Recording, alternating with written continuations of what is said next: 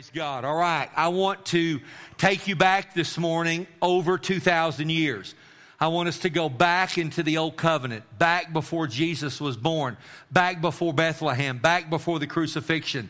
Uh, there are two covenants in the kingdom of God. There's the old covenant, and then there's the new covenant. You and I are under the new covenant. The Bible says the new covenant is a better covenant and that it has better promises. Well, I want to take you back into the old covenant, and I want you to imagine this morning that we live under the old covenant. And I want to talk to you about two different sacrifices that they would make. There were many different kinds of sacrifices that they offered in the old covenant, but I want to talk to you about two. I want to talk to you about the sin offering, and then I want to talk to you about the burnt offering. Anytime you would sin, okay, and, and we've all sinned and we all do sin, but in the old covenant, when they would sin, they would have to go to the priest and they would have to take an offering. And there were three types of offerings that you could give. If you had cattle, you could bring a calf. Now, I talked to you about, you remember about when Gideon offered his father's best bull? Now, they didn't offer bulls regularly. That was a bigger sacrifice. But when you would sin, if you had cattle, you could bring a calf. Okay. If you had lambs or, or sheep, you could bring a lamb then if you didn't have any of those things, you could bring a dove.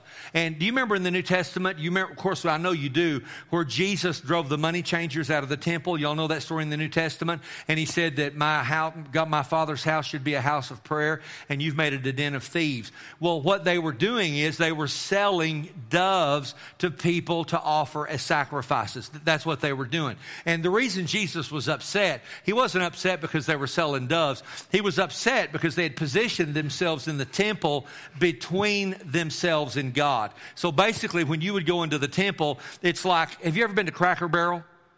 Okay, and you have to go through the gauntlet of the store to get to the restaurant.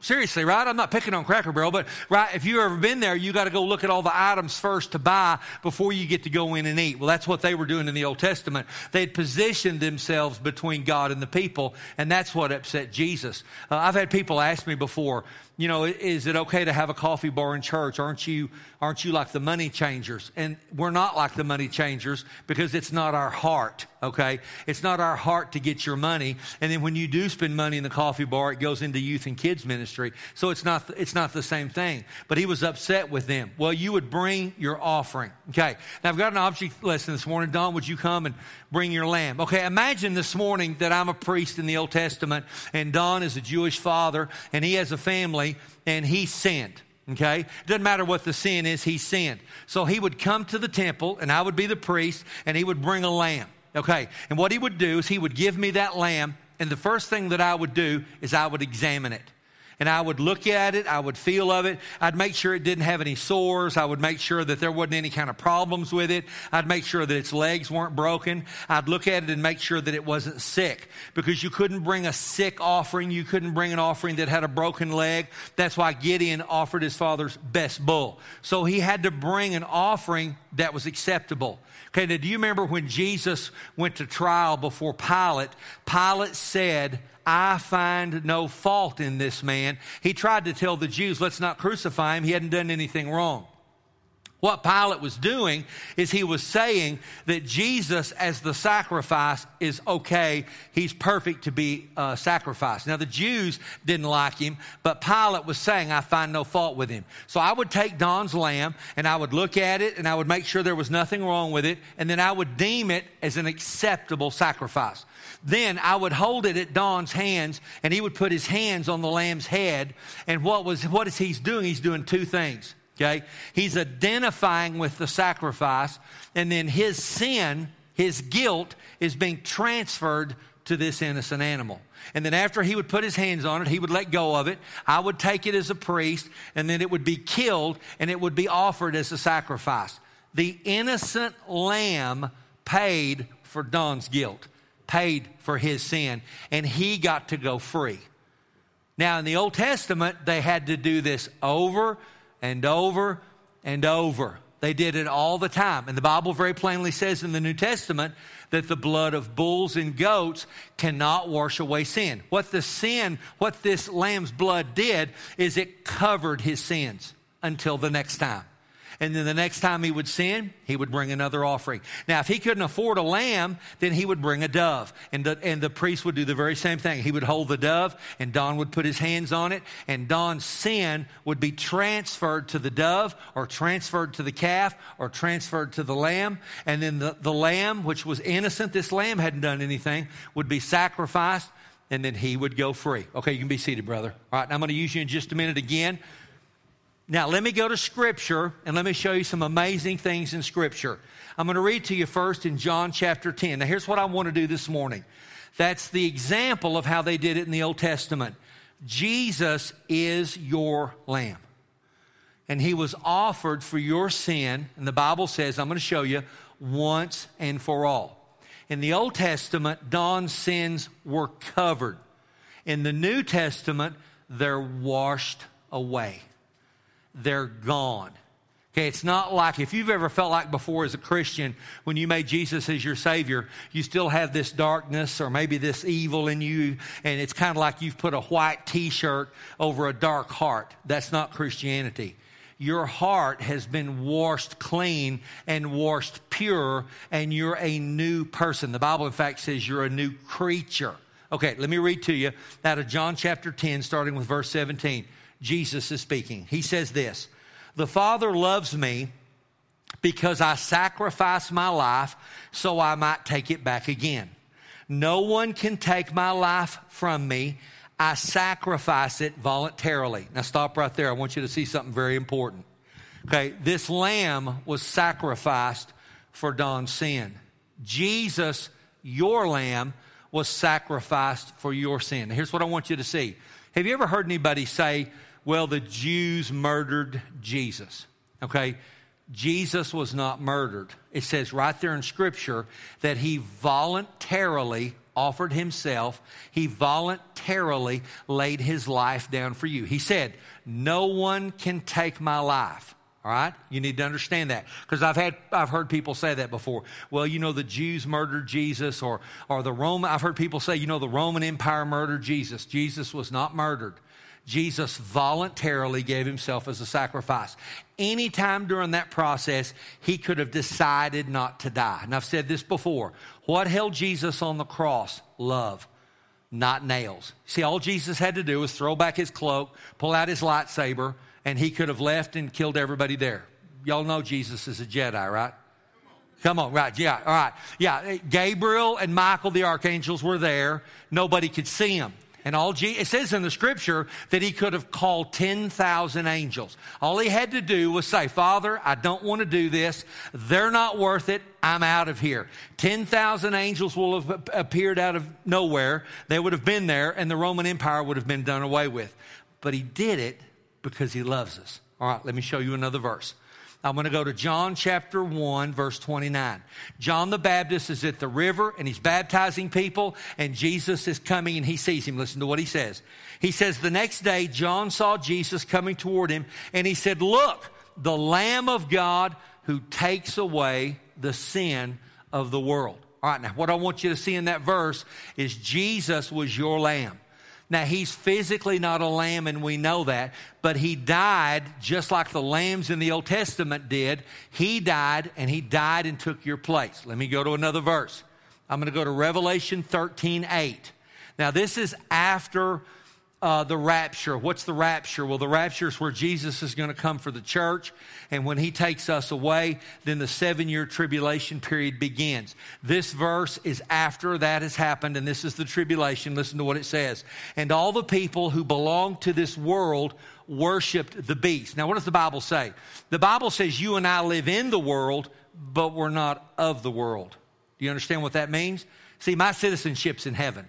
Now, I'm in the world, I'm on the earth, but I'm not of the world. What's the world? Well, the world is our culture. The world is the people that we rub elbows with every day that don't know Jesus Christ as their Savior. You and I are in the world, but we're not of the world. So that's who he's talking about. He says, and all the people who belong to this world worshiped the beast. They are the ones whose names were not written in the book of life that belongs to the Lamb who was slaughtered before the foundation of the world. Let me show you a couple of things about this I want you to understand. Your name is written in the Lamb's book of life.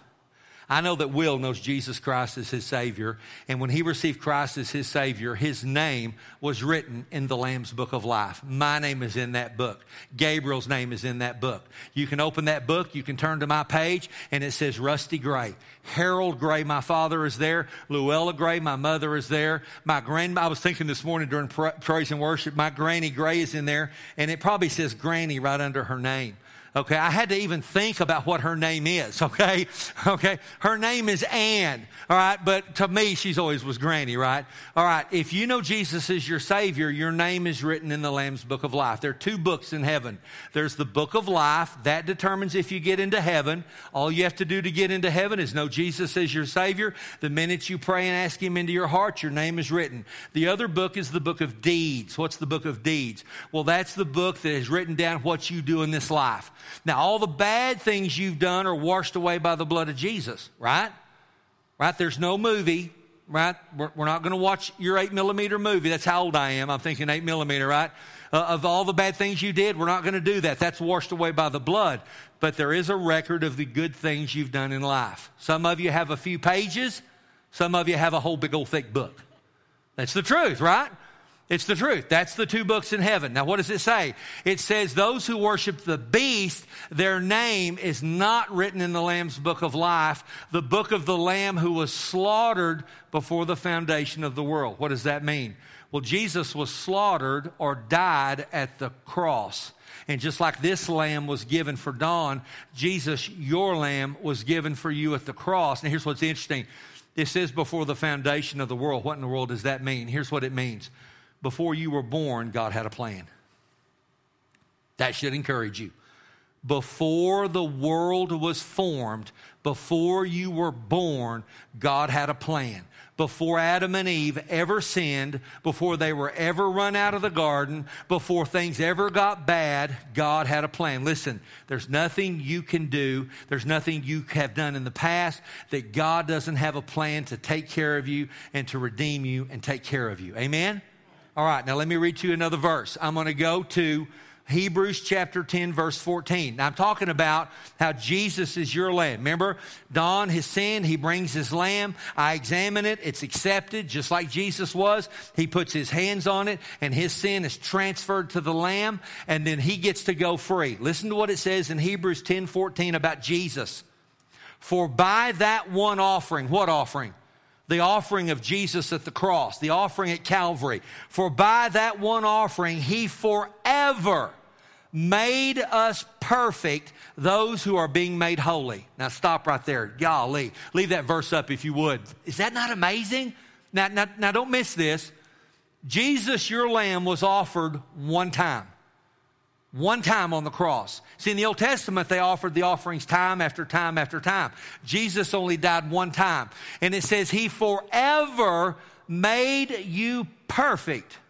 Everybody say forever. forever. What does forever mean? Does that include tomorrow? How about next week? How about next year? Okay, listen, you've been redeemed and forgiven. It says forever made perfect. Now, the word perfect does not mean that you don't make mistakes.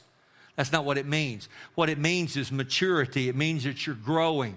Jesus gave his blood to bring you into the kingdom, to mature you, and to make you holy. Now, let me explain something to you about holy. When I was a kid growing up, I had some cousins who went to a certain church, and the girls were not allowed to wear makeup because it was considered ungodly, it was considered worldly. And so, my girl cousins who were older than me, they had a car. I didn't have a driver's license yet when they would go to high school, they kept their makeup under the front seat of their car.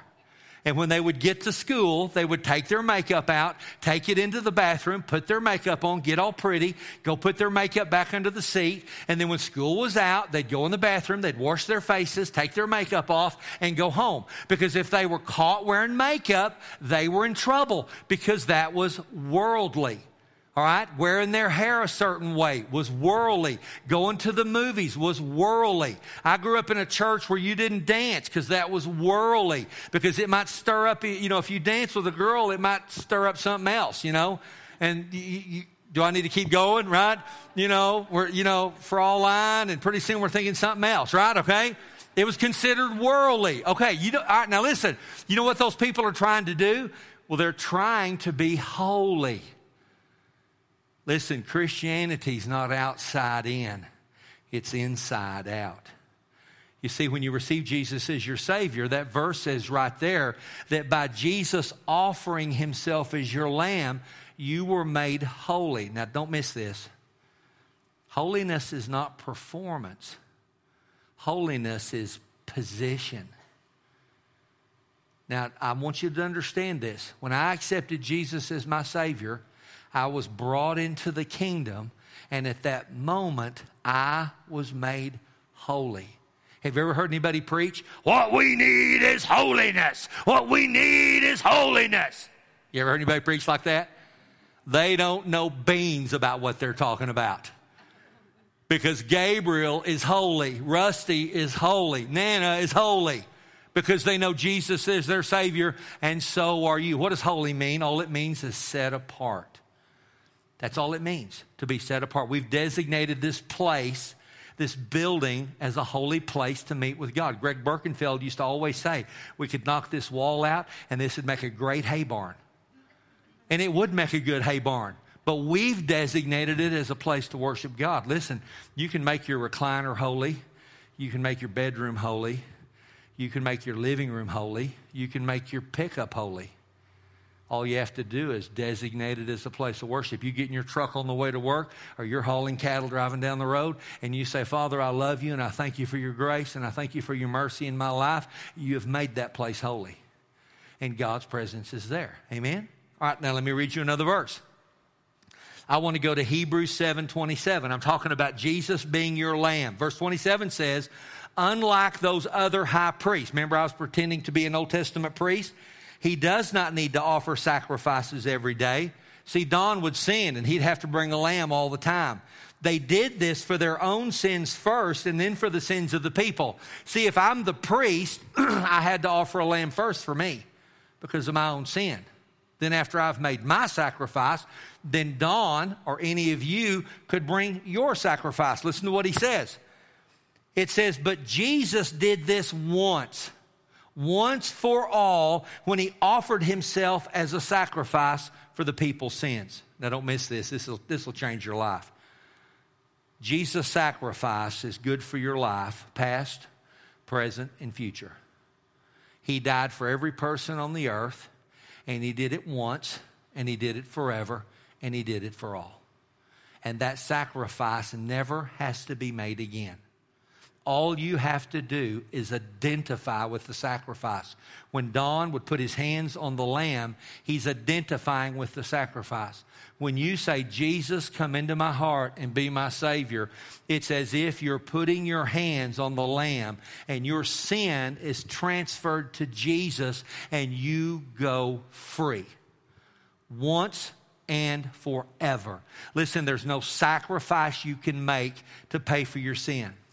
You know what the church calls that? Penance. What's penance? Well, I'm going to start getting up at four in the morning and pray. Why am I getting up at four in the morning? Because I want to suffer and I want to impress God. And God will see that I'm not a morning person, but I'm up at four in the morning. Oh Lord, I feel so miserable, but I'm up because I love you. And I'm so sorry for what I've done. And I know I'm a scumbag. And I, I, Lord, please forgive me, right? Or you stay up till one in the morning. Maybe you're not a night person, but you make yourself stay up, or you fast all the time. There's nothing wrong with fasting, okay? I had somebody say one time that they only fasted on feast days. What does that mean, Pastor? What's a feast day in America? Thanksgiving is a feast day.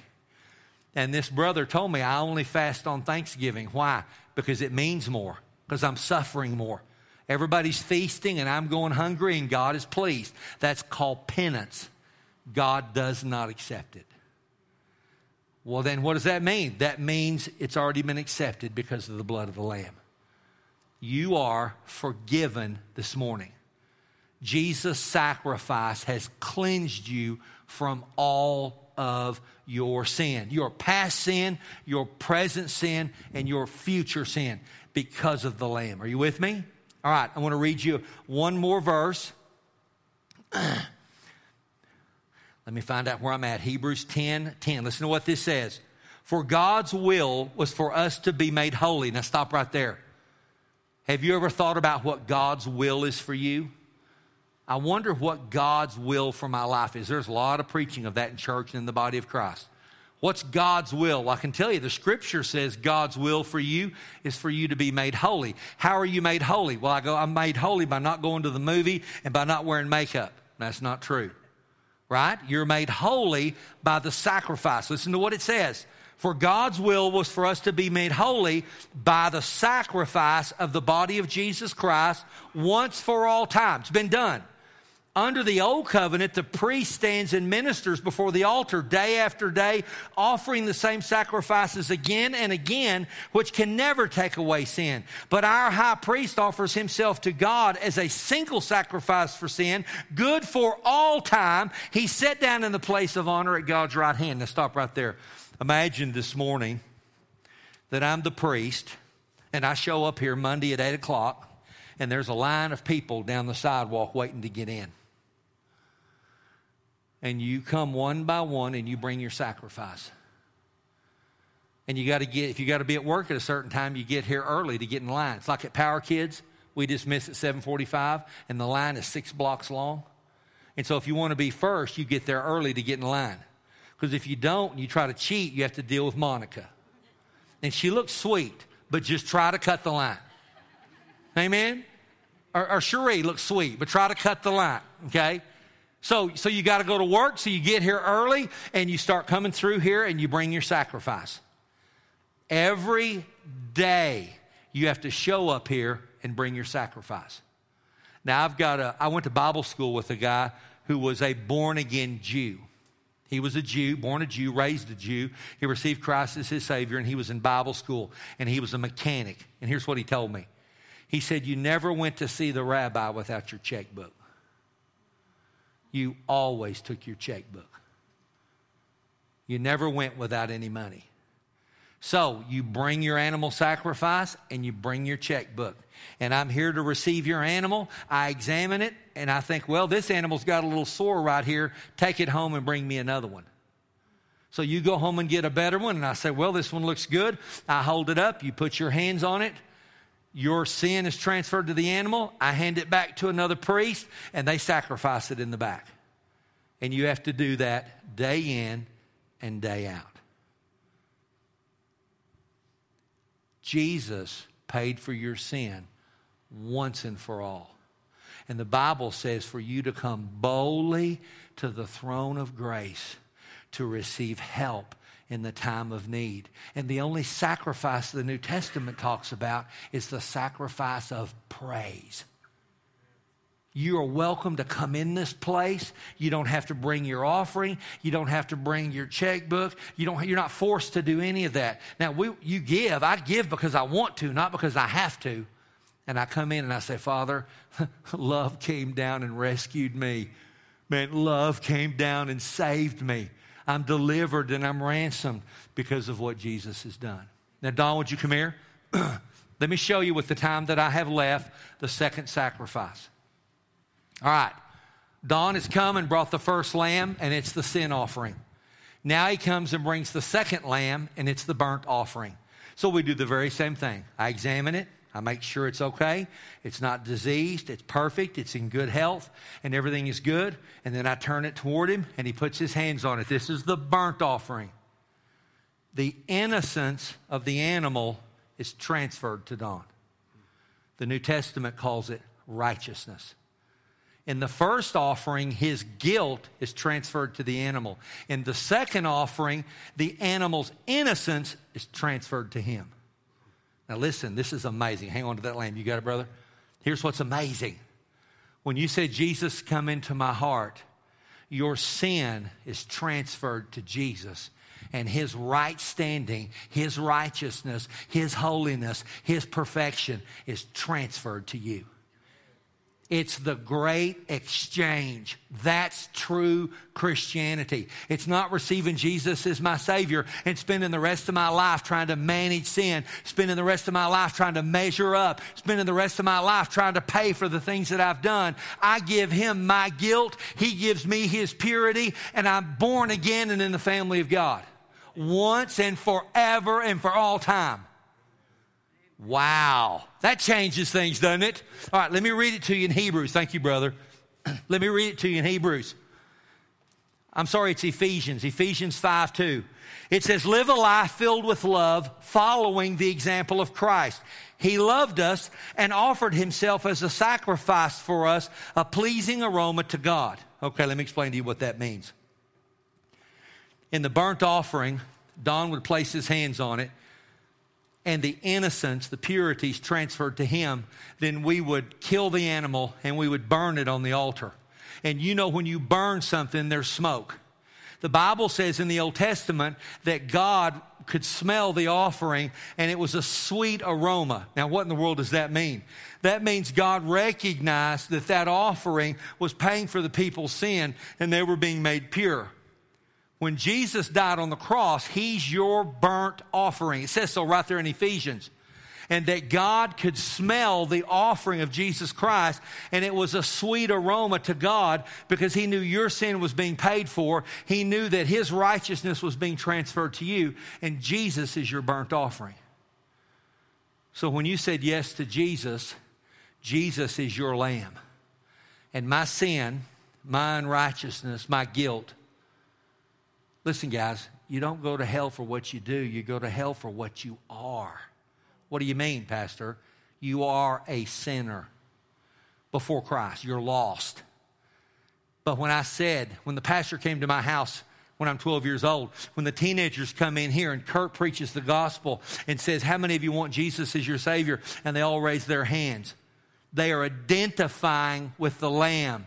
And when you identify with the Lamb, your guilt is transferred to Him and His righteousness is transferred to you. That's how come you're holy. That's how come you're perfect. That's how come you're pure. Not because of anything you have or haven't done, but because of what the Lamb has done. Now, let me show you one more thing and we're going to stop. Don, would you come one more time?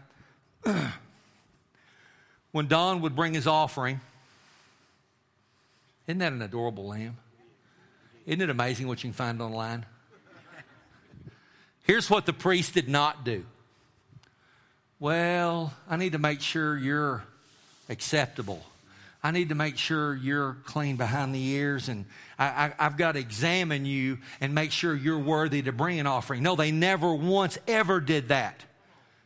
The man is not examined, the lamb is. And see, the Christianity you've been taught is you constantly examine yourself, and we constantly examine each other. And we constantly hold up that yardstick to see if you measure up. Listen, it was never about the man measuring up. It's about the sacrifice measuring up. Jesus measured up. Jesus was qualified and your sin was transferred to him and his righteousness was transferred to you. It's not about you measuring up. It's about the sacrifice measuring up. The man was not examined. You remember when I taught? Thank you, brother. You remember when I taught on communion several weeks ago? And it says in there about being unworthy. And we've all been taught, man, you don't receive communion if you're unworthy. Those of you that have a Catholic background, we've talked about it. You were warned, you were taught. Man, don't you dare put that cup to your mouth if you're unworthy because something bad's going to happen to you. It was about you measuring up. That's not even what it means. The word unworthy means common. And what the story is in communion is don't treat the cup and don't treat the bread as a common, ordinary meal. As soon as we leave here, I'm going to go home and eat and I'm going to have a great meal, but it's a common, ordinary meal. But when I receive that cup and that bread, that's the body and the blood of Christ, and there's nothing common and ordinary about it. And when I understand it's not, I receive life and healing and grace and strength. It's not about me being unworthy. Folks, the blood of the sacrifice has made me worthy. Monica's been made worthy. Every one of you in this room have been made worthy. You ever heard anybody pray that? Oh Lord, help me. I'm so unworthy. When you do that, you know what you're doing? You're forcing the blood into the dirt and saying that it has no power. And I know if you've ever done that or heard anybody, I'm not trying to be mean or hateful. Just understand the Lamb paid the price once and for all. And I'm forgiven. And I'm in the kingdom. And I'm a son. And I'm righteous. And I'm on this journey with God. And He's growing and developing and maturing me. And I'm finding out every single day who I am and I'm better. I feel better. I have more peace. I have more hope. I have more joy because the sacrifice has been paid. Amen?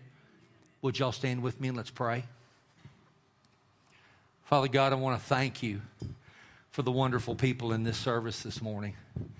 I want to thank you for this Memorial Day weekend.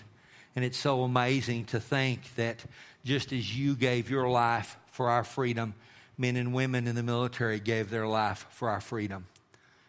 Lord, I pray your life, your grace, your strength over us today, that you'd help us to see that you're the perfect lamb, you're the sacrifice, and that you paid it all. You paid it once, you paid it for all, and it's done. And we get to go free. Thank you, Father. Thank you for freedom. Thank you for forgiveness. Thank you for hope. Father, I thank you as we go out of this place and we go into the rest of this weekend that your grace is on us. In Jesus' name I pray. And everybody said, Hey, I love y'all. Y'all be blessed. Have a wonderful rest of your holiday weekend.